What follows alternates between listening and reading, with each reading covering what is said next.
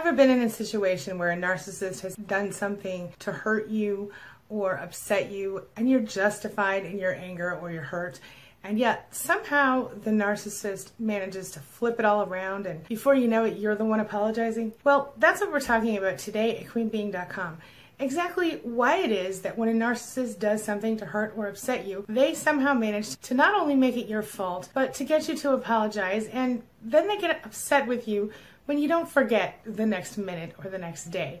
They seem to think that they get instant immunity for anything they do wrong. So, let's get started. My name is Angie Atkinson, and on this channel, I offer free daily video coaching to help you discover, understand, and overcome narcissistic abuse in toxic relationships. I like to call it toxic relationship rehab. Does that sound good to you? If so, hit that subscribe button and we'll get going. So by now you probably already know that narcissists have this way of being a master at deflection, right? Most narcissists, they're masters of deflection. And the reason that I think that is is because they don't really like to take any responsibility in their lives, right? But what I've noticed and what a lot of people have said to me is that narcissists have this thing that they do. It's kind of crazy. For example, if, let's say, you told a narcissist, don't drive my car today, the weather's terrible, I just want to make sure my car's safe and I don't have insurance, or something like that. And let's say the narcissist jumps in your car anyway when you're not looking, drives the car, wrecks the car, calls you from the hospital. They're fine, but the car is totaled. You go pick them up and you're very upset and angry they instantly are like, you know what, I'm so sorry, you were right, I shouldn't have driven your car. If you're lucky. But before you know it, they expect that you should have already, you know, forgiven and forgotten. Let bygones be bygones, they'll tell you. That's in the past.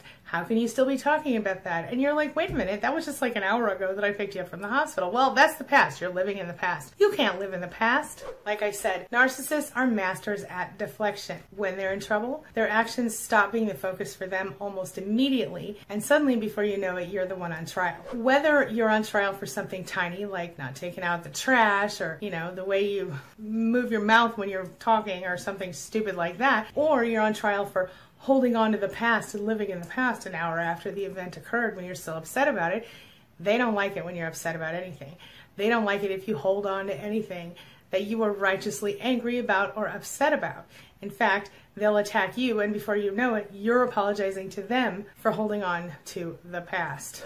I call this the narcissistic flip. And basically, what it means is that you've made a valid point, and the narcissist is quite offended that you had the nerve to question him or her about that point, and flips the script on you, and suddenly you're the one apologizing. Before you know it, you're also the one who's sorry, mostly that you engaged in another pointless argument with this person. This is a form of gaslighting, and it does make you feel a little bit crazy, but how do they do it? How do they manage to make you the bad guy when they are obviously the one who did the crime? How are you doing the time? Well, let's just take in a moment and look at an example of how that works and where that came from. I'm going to tell you a little story about two people I know called Jeff and Alicia, not their real names. So, Jeff, he's a narcissist. As long as he and Alicia have been together 15 or 20 years, he's never been a real serious drinker. He would drink maybe at parties or during certain occasions, but in general, maybe just a few times a year. One day, Jeff suddenly develops a shocking drinking problem. He becomes almost alcoholic like. Suddenly, he's spending more time away from home, and when he is home, he's not very nice, and he's become something of a difficult person to live with, to say the very least. The kids have noticed, and they've complained to Alicia who one day decides, you know what, I need to bring this up to Jeff. So she gingerly brings it up and says, listen, the kids are really kind of struggling with how much you're drinking. They're shocked that you're not around and they don't really like the way you're treating them when you're drinking. She's very careful about the way she says this. She she brings it up in the most ginger way she possibly can because she understands Jeff's a narcissist and most likely anything she says he's going to attack her about.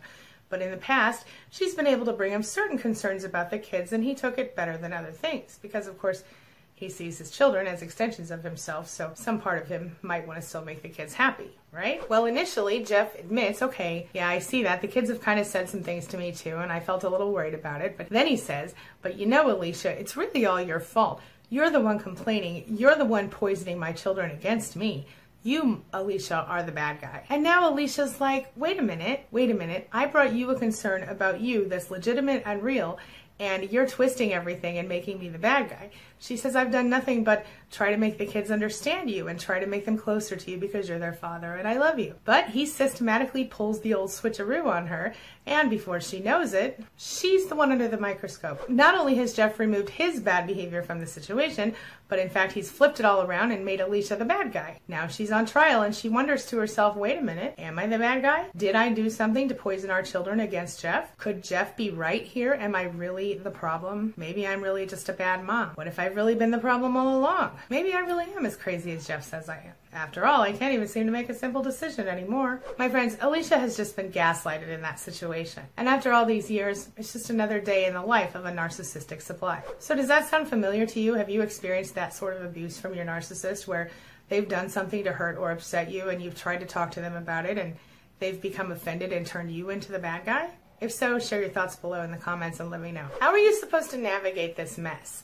Well, before we get to that, we have to figure out exactly what it means when a narcissist says they're sorry in the first place. So it can mean a few different things, but mostly what it means is number one, let's make up. Number two, see how good I am? You owe me some forgiveness. Number three, we won't talk about this again. And number four, our relationship has always been all about me, but I'm to pretend to care about your feelings just to shut you up. What happens is that we tend to believe that, okay, They've apologized, they mean it, they won't do it again, they're sorry, they see that they did something wrong, and things will get better. But as we begin to recover and we go into starting to accept ourselves for who we are, we don't really tolerate that as much anymore. And we, we become indignant and we go, you know, you don't really seem very sorry you're acting like nothing happened and it happened like an hour ago. What you have to understand is what's really going on there. They're not really sorry. They're not really not going to do it again. They don't see what they did is wrong and things will not get better in your relationship. The truth is that the narcissist is managing your relationship in order to keep you under control, keep you calm. The narcissist will do the same thing again and they will do it without question, without remorse, because all they're doing here is just really trying to get themselves off the hook so they can continue on doing things the way they've always done them. They don't care how their behavior impacted you because they have no remorse, they have no empathy for you, they don't care how you feel, and they never will. They just think that if they apologize, they get like a, a get out of jail free card. They don't have to deal with anything else. I'm sorry, it's over, shut up, it's over. And if you try to hold them accountable for their behavior, well, they go, well, I said I'm sorry. I said I'm sorry. What more do you want from me? I said I'm sorry. But you have to know things aren't going to change. Things will always remain the same as long as the narcissist is involved in that relationship. You have to know that the narcissistic apology is just a game, it's part of the game. Even though it feels good, it's part of the illusion of good in the relationship. It's part of that thing, that intermittent reinforcement that keeps you sucked in. You know, they treat you like crap, treat you like crap, treat you like crap, and then before you know it, something bad happens and you go, no, that's not okay with me. And then they go, I'm sorry and you go, oh, they're sorry. It's a crumb.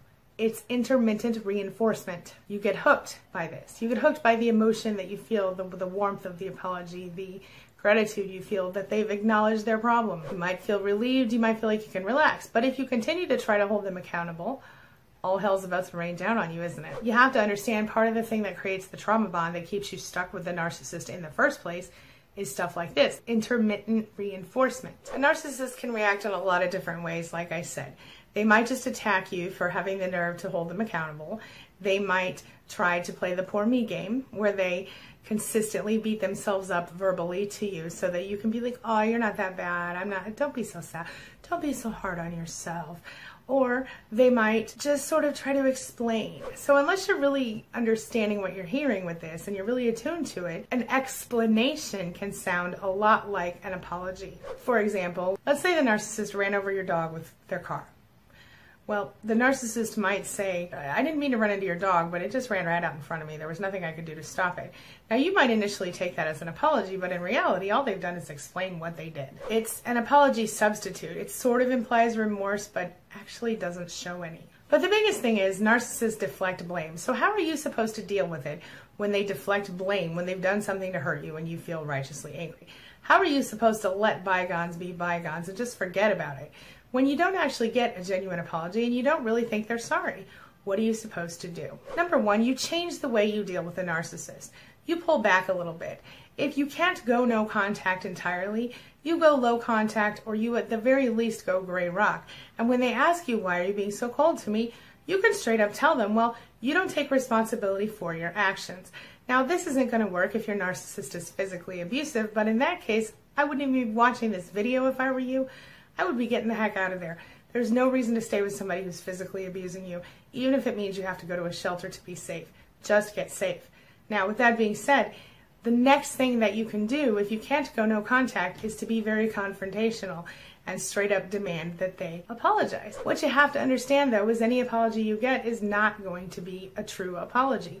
Really, the only solution, the only way to navigate this situation is to simply do what I call the old one two punch. You sort of teach a narcissist how to treat you in the same way that you train a dog. So here's how you do it. Before I tell you how to do this, I want to remind you this is simply a band aid, and really the true solution is to stop dealing with that person. But if you're not able to and you just want to soothe the current situation, here's what you do.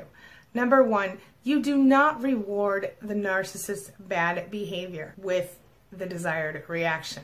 So the narcissist has a certain reaction they expect from you when they act a certain kind of way, right?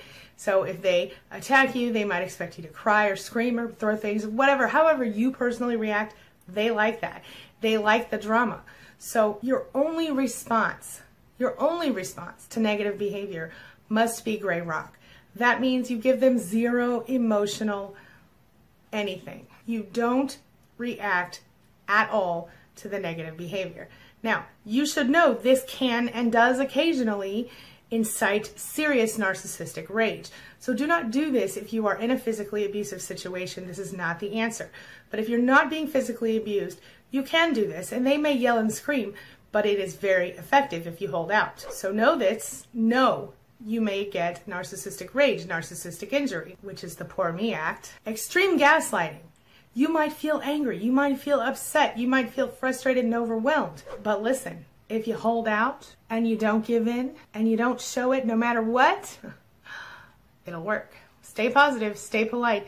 Just give them zero emotional response and refuse to talk about the thing that they're attacking you about. The next step is to reward all good behavior with exactly what the narcissist wants and what they need from you love, admiration, and the proper place on their pedestal. So when the narcissist behaves him or herself, even if you know for sure that that's just love bombing and idealization, you take a time and you bestow all the love and admiration you can on that narcissist. You tell them they're amazing and perfect and wonderful, and you do it as sincerely as you can. And please note, this even works if you're dealing with an ex in a co parenting situation, or a boss or a coworker. Just adjust it to make it appropriate for the situation. My point is, if you're stuck with a narcissist and you can't change the way they're treating you, and you can't get over what they've done, and they're demanding your attention, they're demanding that you get over it already or let bygones be bygones the best thing to do is gray rock them and reward them when they have good behavior. It won't change them. It will simply change the way they're treating you in this moment. You have to know that if you're going to continue this relationship, this will be your way of life if you ever want to have any control over it all. You do not reward them for bad behavior, you reward them for good behavior. Just like with a dog, instead of smacking the narcissist on the nose, you don't give them an emotional reaction. Instead of giving them a dog biscuit, you give them perceived love and affection as desired. If you do those things, the narcissist will treat you better in time. It's not an overnight fix. Truly, the only thing that you can do to change your life and make it better is go no contact. And that's the truth. And I don't want to discourage you from trying to make your life better if you're stuck with a narcissist. But if you are stuck, this is one way that you can temporarily put a band aid on the situation. All right, this brings me to the question of the day. And the question of the day is can you relate to this? Have you had a narcissist attack you when you had justified rage or anger or upset or fear with a narcissist? Have you had a narcissist demand that you get over it or that you just let bygones be bygones an hour after they did whatever they did? Have you noticed that narcissists don't show remorse or concern for you as a person and they don't have empathy? Share your thoughts and your experiences in the comments section below. And if you have dealt with this, let me know how you dealt with it. Maybe you can help another survivor do a little better next time they have to deal with it. That's all I've got for you right now. As always, thank you so much for being a part of my day and a part of my life. And hey, thanks for letting me be a part of yours. It really does mean a lot to me. I'll see you soon. It's my mission to teach others what I know to be true.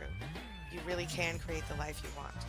Take care of your body, take care of your soul, nurture the real you, and introduce him or her to the world. Be comfortable in your own skin and in your place in this world. Take your spot, take it now, and the universe will take its cue from you. You feel me? If so, subscribe to my channel. Let's get it done together.